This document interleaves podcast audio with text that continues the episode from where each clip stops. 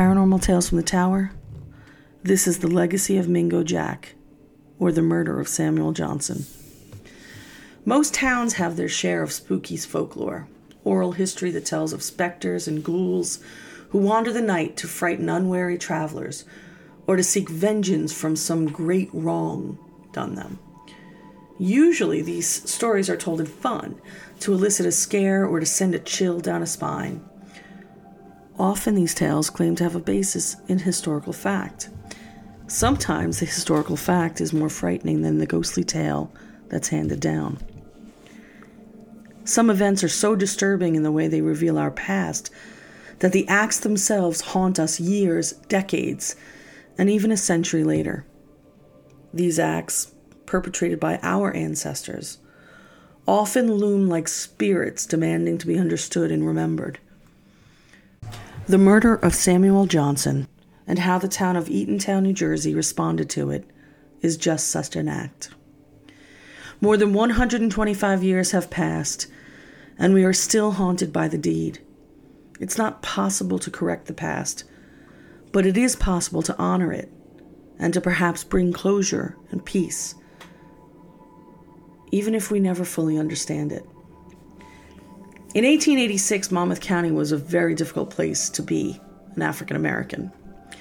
Our contemporary experiences of racism and inequality are perhaps not sufficient to give full measure to the deep seated racism that existed in the United States two decades after the conclusion of combat in the Civil War. Although, honestly, I don't know if that's true right now. Despite the end of the war and slavery being abolished, the scars of that peculiar institution were fresh and still very painful. Equality was not a settled argument, and the society that emerged from the Civil War was not utopia. Emancipation was not a destination that could be reached with a map and a cart. Instead, it was a process, and one that would take many, many more decades to complete, if ever it was finished. Monmouth County, New Jersey had become home to enslaved people. These people, isolated by virtue of their small numbers, had been gradually emancipated. There were people in Monmouth County, New Jersey in 1886 who had been born slaves and who had lived through the years of gradual emancipation and the Civil War. To many, these freed men would never be the equal of a white man. Racial distrust and incredibly virulent racism did not disappear at the end of the Civil War, and the rampant racism of some allowed for horrific acts to be perpetrated in the name of justice. Samuel Johnson was a 77 year old man in 1886. He had been born a slave in Monmouth County and had been owned by Samuel Laird of Colts Neck. Being of slight build and being handy with horses, Johnson was trained to become a rubber in the stables of his master. His affinity for the animals made him a natural choice when his master decided to race his horses in Philadelphia. Johnson was dubbed Mingo Jack because of his success riding a horse called Chief Mingo. Johnson was known for being an ornery person and for having a great strength for his size. His life was not without turmoil, and his character was not held in high esteem. He had several altercations with both men and women, including an instance when he was shot in the leg during an argument. It's important to note that many character assessments came after his death. He was a married man with four children and two stepchildren, and four of these still lived at home with Johnson and his wife. On March 5th, 1886, something terrible happened in Eatontown. A 24 year old, well respected white woman by the name of Angelina Hartman was walking to a friend's house to return a pie dish. This was a common enough occurrence for most, but not for Angelina. See, Angelina was suffering from tuberculosis and spent most of her days indoors, resting in an attempt to gain her strength. On this particular evening, her parents believed she was healthy enough to partake of some outdoor exercise and allowed that she could walk the two miles to their neighbor's home and back. The fresh air, perhaps they thought, might do her good. The path between the Herbert house and their neighbor's house was winding and not often used. Unfortunately for Angelina, someone else was aware of the path. Quote, On Friday afternoon at 20 minutes to 4, I left home to go to Jackson Brown's house, a mile away, on a neighborly visit. I crossed the road, went through the frozen swamp, and struck into the woods. When I was halfway to my destination, Mingo Jack came up behind me and struck me with a club on the head, back of my right ear. He also hit me on my shoulder with the club. Although stunned by the blows, I was not rendered unconscious. He then seized me by the throat and commenced choking me. He asked me if I knew Mingo Jack and told me that he lived in Eatontown. I knew him the moment I put my eyes on him, but was afraid that if I told him, he would murder me, and so I shook my head no. This was the information that was given in an interview the day after the attack and after Johnson's murder. The night before, Immediately following this attack, Dr. Beach found Miss Herbert in such a nervous state that he administered a heavy injection of morphine. He informed Squire Edwards that she had undoubtedly been assaulted. She then told in detail the story of Johnson's assault. The beating and rape of Angelina Hartman is one crime from that night. It was not the last committed in Eatontown that night, however. News traveled fast, and after speaking with his daughter and hearing her say that the name Mingo Jack had been mentioned, her father and the local constable Liebenthal went out to Samuel Mingo Jack Johnson's small cabin. They entered the home just as he and his family were sitting down to dinner. They immediately took him into custody. There was no arrest warrant, no reading of rights. He was simply removed from his kitchen table and taken to a 12 by 12 by 12 brick holding cell located in a field near the center of Eatontown. Constable Liebenthal left him there at 7 p.m. and went to a local shop. The New York Times reported that, quote, people talked of nothing else until someone asked if Mingo Jack had been arrested. The town wanted to know and walked en masse to the lockup that evening. It was also reported that, quote, Liebenthal conversed with his prisoner before leaving him for the night and said the Negro told him that he had heard the boys shout, That nigger ought to be hung, and we'll hang you before morning. But he guessed they wouldn't hurt him, end quote. And this decision would have dire consequences for Johnson and later for the constable himself. Men in a local tavern known as John Allen Saloon were heard to threaten the life of Samuel Johnson. As the evening progressed, the men started to gather at the holding cell. Eventually, sometime between 9 p.m. and 11 p.m., Samuel Johnson was murdered in the most violent and inhumane way imaginable. His facial features were so badly beaten that his eye ruptured.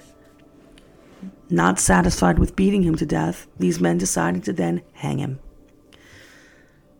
Lynching is a uniquely American horror defined in 1940 by anti-lynching proponents at a meeting in Tuskegee, Alabama as quote, there must be legal evidence that a person met his death illegally at the hands of a group acting under the pretext of service to justice, race, or tradition, end quote.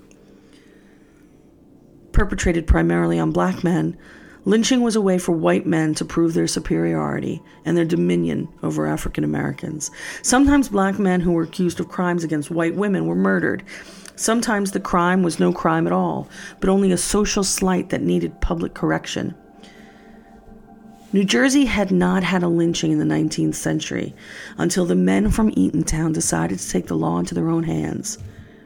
The singularity of the crime makes it interesting to the modern historian but it also made it interesting to the people of its own time. The event was widely reported, as was the subsequent inquiry and court cases. To the modern eye, with the gift of distance, Johnson's guilt or innocence is of little relevance to the act of his murder. Lynching was not only a crime against an individual, but it must be seen as a crime against our society as a whole. The mob disregards society's laws. The issue of Samuel Johnson's guilt was presumed settled by his killers and by the general public at the time. His murderers also presumed that they were safe within their own community. Samuel Johnson was horrifically murdered, and the people of Eatontown knew the men who were responsible. Nearly 100 citizens were called as witnesses in the inquest to his death. It was understood that many of those called had had some part in his death, yet none would admit to their culpability nor accuse anyone else outright. The townspeople did not want his killers found and protected them in every way that they could. To some outside of Eatontown, the lynching was a mark of shame on all of New Jersey. The majority of people in Eatontown, however, felt otherwise and resisted any attempt to bring Johnson's killers to justice. The editor of the Eatontown Advertiser, Jacob Coffin, went so far as to publish an editorial detailing how opposed to the inquiry the people of Eatontown were and how, quote, they do not want those responsible pressed in court, end quote. Coffin was later charged with contempt of court for the editorial and was forced to apologize to avoid prosecution. James Steen and John Schwartz, the men responsible for pursuing the case during the coroner's inquiry, worked conscientiously despite negative responses from the public, including death threats. The inquest itself revealed a lot about the crime and the people of the town. The term lynching was unpopular, and during the inquest, the murder was referred to as, quote, the fracas, or other less noxious and violent terms. That the inquest was anticipated to be a sham would be readily apparent to the people involved, as one of the jurors showed up drunk and proceeded to play games with the rope that was used to hang Samuel Johnson. His fellow jurors playfully admonished him, and he was allowed to continue to sit. This was indicative of how the men involved and the white community around them perceived the legal proceedings. Quote, the jury was polled and then smiled at it. The crowd smiled too. The only real grave persons in the room were the reporters. They did not fully appreciate at this stage of the case that the jury looked upon the investigation as an exquisite farce into which too much horseplay could not be injected to suit it. It did surprise some, however, when Constable Liebenthal was arrested. He had testified as to his actions on the night of the murder and was taken into custody based on that testimony. He had detailed how he had put Samuel Johnson in a cell and then gone to a local shop and remarked that he had questioned the safety of his prisoner. And then he headed home for the night. He was charged with negligence in not securing Johnson's safety. The next time he saw Samuel Johnson, he was hanging from the doorway of the holding cell, bloodied, beaten, and dead. The inquest came to a close on March 30th, 1886. It was understood that many of those who had been called to testify had been involved in the murder. Yet when the verdict was read, it stated, quote, Mingo Jack was willfully murdered at Eatontown lockup on March 5, 1886, by being beaten upon the head with clubs and by hanging by the neck, said blows and hanging having been done by some person or persons to the jury unknown, end quote. Samuel Johnson's death was established as murder but his killers remained free. In April of 1886, four local men were arrested and charged with his murder. It was estimated by one of the holding cell's neighbors that 40 to 60 people had been present at the murder on March 5, 1886. Yet these four men were the first arrested, based on new testimony from a local constable who claimed that one of the four, William Snedeker, had admitted his involvement in the crime on March 6, 1886. Based on Constable Roswell's testimony and corroborating testimony from other witnesses, the four men and several others had a, sworn a pact of secrecy. Two other men had warrants sworn out for their involvement, including a man named Joseph Anderson. Samuel Johnson had sworn out a warrant for Anderson's arrest after Anderson had whipped him two months earlier. Anderson left town before he could be arrested on the murder charge and was never captured. When two of those arrested and charged, Johnson and Dangler, were released on bail, Eatontown reacted, quote, there was much rejoicing here this evening, and bonfires were burned in the public square and other places. End quote. The charges against all suspects were eventually dropped, with no one being held responsible for Samuel Johnson's death. Later, the prosecutors and detectives had to sue Eatontown for payment of their bills. On March 24, 1887, the bills of Assistant Prosecutor Schwartz and Detective Irving incurred in the investigation over Mingo Jack, who was lynched at Eatontown a year ago, were finally paid by County Collector Haight on that day. It cost the county at least $500 to contest them. Public sentiment had not changed in the six weeks since the murder. People still considered the act less than criminal and did not want the perpetrators held accountable. Of course, there were those in Eatontown who felt differently. African Americans living in Eatontown had a completely different experience. Unlike their white counterparts, they lived as a minority and they were afraid of the escalating violence. The mob that had shown up the holding cell had been more than 40 men. The morning after the murder, it was thought that virtually every resident of Eatontown had been by the cell to witness the handiwork of those 40 men. The building's door had been smashed with a 15 pound sledgehammer. Samuel Johnson had put up a ferocious fight to save his life. The men had broken into the cell to drag him out, and he had fought so fiercely that the fight had continued into the adjacent cell. Blood was everywhere, and it was assumed that Johnson had landed a few sharp blows of his own as he fought for his life. According to later testimony, he had prayed and he had pleaded for his life. Two African American families had homes not far, within earshot of the lockup. Both William Burford and Marshall Williams testified that they'd heard the arrival of the mob, and, quote, Burford says he heard the voices of men talking in the neighborhood of the lockup about the same hour, but he did not look out of his house. He felt curious but considered it a lot safer to remain undercover. End quote.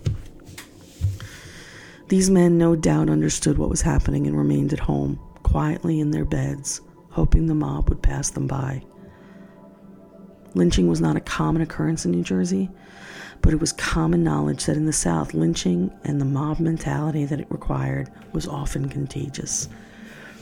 These men and the African Americans of Eatontown must have seen the situation as very dangerous and volatile. It's a testament to the African American community that it immediately began to defend Samuel Johnson's innocence. Belief in his guilt had allowed the mob to form and commit heinous acts. When the dust settled, that belief had to be maintained to justify the killing and the further protection of his murderers. Defending Johnson was not a popular stance. Even the judge who oversaw the grand jury indictment of the case, quote, directed them to redeem their fair fame of county for law and order by making every effort to bring the criminals to justice, end quote, was skewered in the press for making that statement.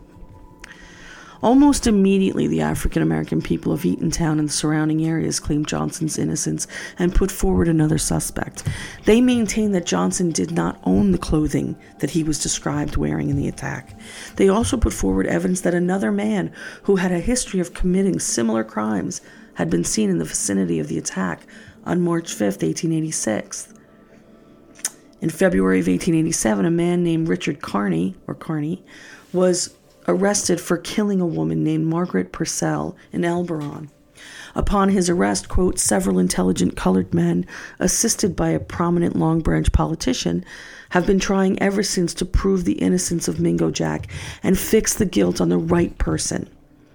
They claim that for six months they have known Carney to be guilty, but have been in too great fear of him to make it public. Carney was confirmed this morning as the Negro who had assaulted several girls last summer at Fairhaven. End quote. On June 4th, 1886, Carney confessed to having assaulted Angelina Herbert. His confession was doubted by the people of Eatontown, particularly by the men suspected of lynching Samuel Johnson, saying, quote, that if Mingo Jack was really innocent, Miss Herbert was principally to blame for his untimely death, as she had positively identified him as the man who had assaulted her. Their principal reason for discrediting Carney's confession was the fact that Miss Herbert never hinted that Carney was her assailant. On the word of a sickly young woman who had just been brutally assaulted and raped, and then injected with a heavy dose of morphine, Samuel Johnson was removed from his dinner table, locked up in a holding cell, and left defenseless in the night. He declared his innocence to the arresting constable, but offered no resistance. Instead, he went peacefully. The men who then murdered him justified their actions with his guilt, and when his guilt was questioned, they shifted the blame to the rape victim. The community of Eatontown was quietly split over this crime. The white population was primarily supportive of the lynching by protecting the murderers, and the black population lived in fear of both the lynching mob and the criminal they believed had assaulted Angelina Herbert. The crime faded into history, and no one was ever brought to justice for the killing of Samuel Johnson. Angelina Herbert was also a victim that day. A physically weak person, she never fully regained her health. Emotionally, one can only wonder at the impact the assault and the subsequent crime, inquest, and scandal made on her. When she died six years later on May 13, 1892, the New York Times reported it. The entirety of the article was concerned with the attack on her and the murder of Samuel Johnson. There, the story of Samuel Mingo Jack Johnson rested for the public at large. His family had buried him and maintained his innocence. For them, no doubt, the pain of his loss would be great, and the story of his murder would be part of their history, shared generation to generation. For most in Eatontown in New Jersey, however, the story of Mingo Jack was not one that people wanted retold. It was an embarrassing chapter in the state's history, and it was rarely studied or mentioned. 2011 was the 125th anniversary of Samuel Johnson's death. Several local historians and students on Monmouth County folklore and history determined that the event should be commemorated, and they established the Mingo Jack Remembrance Committee. And they worked with the city of Eatontown to have a memorial plaque placed at the location of Johnson's murder. While many people were receptive to the memorial, some were not. James Stone, a local amateur historian and author of The Murder of Mingo Jack, initiated the movement to erect the marker, and he stated, quote, We did get resistance, but it was mostly behind the scenes. I was pulled aside by the Eatontown Council and told that there were a number of people in Eatontown who were strongly against the idea of promoting this story and that they didn't understand why we would want to put up a memorial for it. But they never came to the meetings to voice that opinion. The murder of Samuel Johnson, despite being put aside and brushed under the rug, no doubt left a mark on its community. And this became part of the community that evolved from it. The personal stories of families and individuals merged to become our collective community. Stone talks about an attempted interview with one of the accused murderer's descendants. Quote, I did contact one of the attacker's relatives. I was told that he had a lot of information on the story. He refused to tell me anything. He said he had put the Mingo Jack story to bed and would not discuss it. I think he had a certain amount of guilt over it. End quote. For years after the lynching, the small piece of land that once housed the Eatontown lockup was considered haunted. The screams of Samuel Johnson have been reported by locals and can be heard in the night. As time went by, these stories became broader and less detailed, but still, children and teenagers knew of the place now called Wampum Park, and thought it to be haunted ground. Those ghost tales, whether true or not, were a way of commemorating the death of Samuel Johnson. They are a way of acknowledging an injustice that had been done. Whether one believes Johnson was innocent or is convinced of his guilt, the sentence imposed upon him can hardly be deemed just. Guilt and discomfort over the murder of a man 125 years in the past still lingers. In September of 2012, Mayor Gerald Tarantolo of Eatontown helped erect a memorial to Samuel Johnson. It also stands as a reminder of the injustice that man is capable of, and our responsibility to never forget that we must be vigilant against it. NewJersey.com reported the service quote, Tarantolo publicly apologized to Johnson's ghost, as well as to those of Johnson's wife and family. Quote, no man should ever be denied the civil rights granted to him by God. No man should be denied a fair trial. And no man should be subject to a goon mob. Perhaps the spirit of Samuel Johnson can rest easier now. Perhaps the conscience of Eatontown can as well. Yet as you drive through the streets of Shrewsbury and Eatontown, the names of those streets will be familiar. They're the same names that you find on trial transcripts, the same names that you find in newspaper articles, the same names as the people who took justice into their hands and took away a man's life. And until we are finally able to lay to rest the specters of bias, prejudice, and hateful racism, they will continue to haunt us. Thank you for listening to Paranormal Tales from the Tower. This is Kathy Kelly. If you are interested in following us, please do so on Twitter at ParanormalNJ, on Facebook at Paranormal New Jersey, and on Instagram at The Paranormal Museum.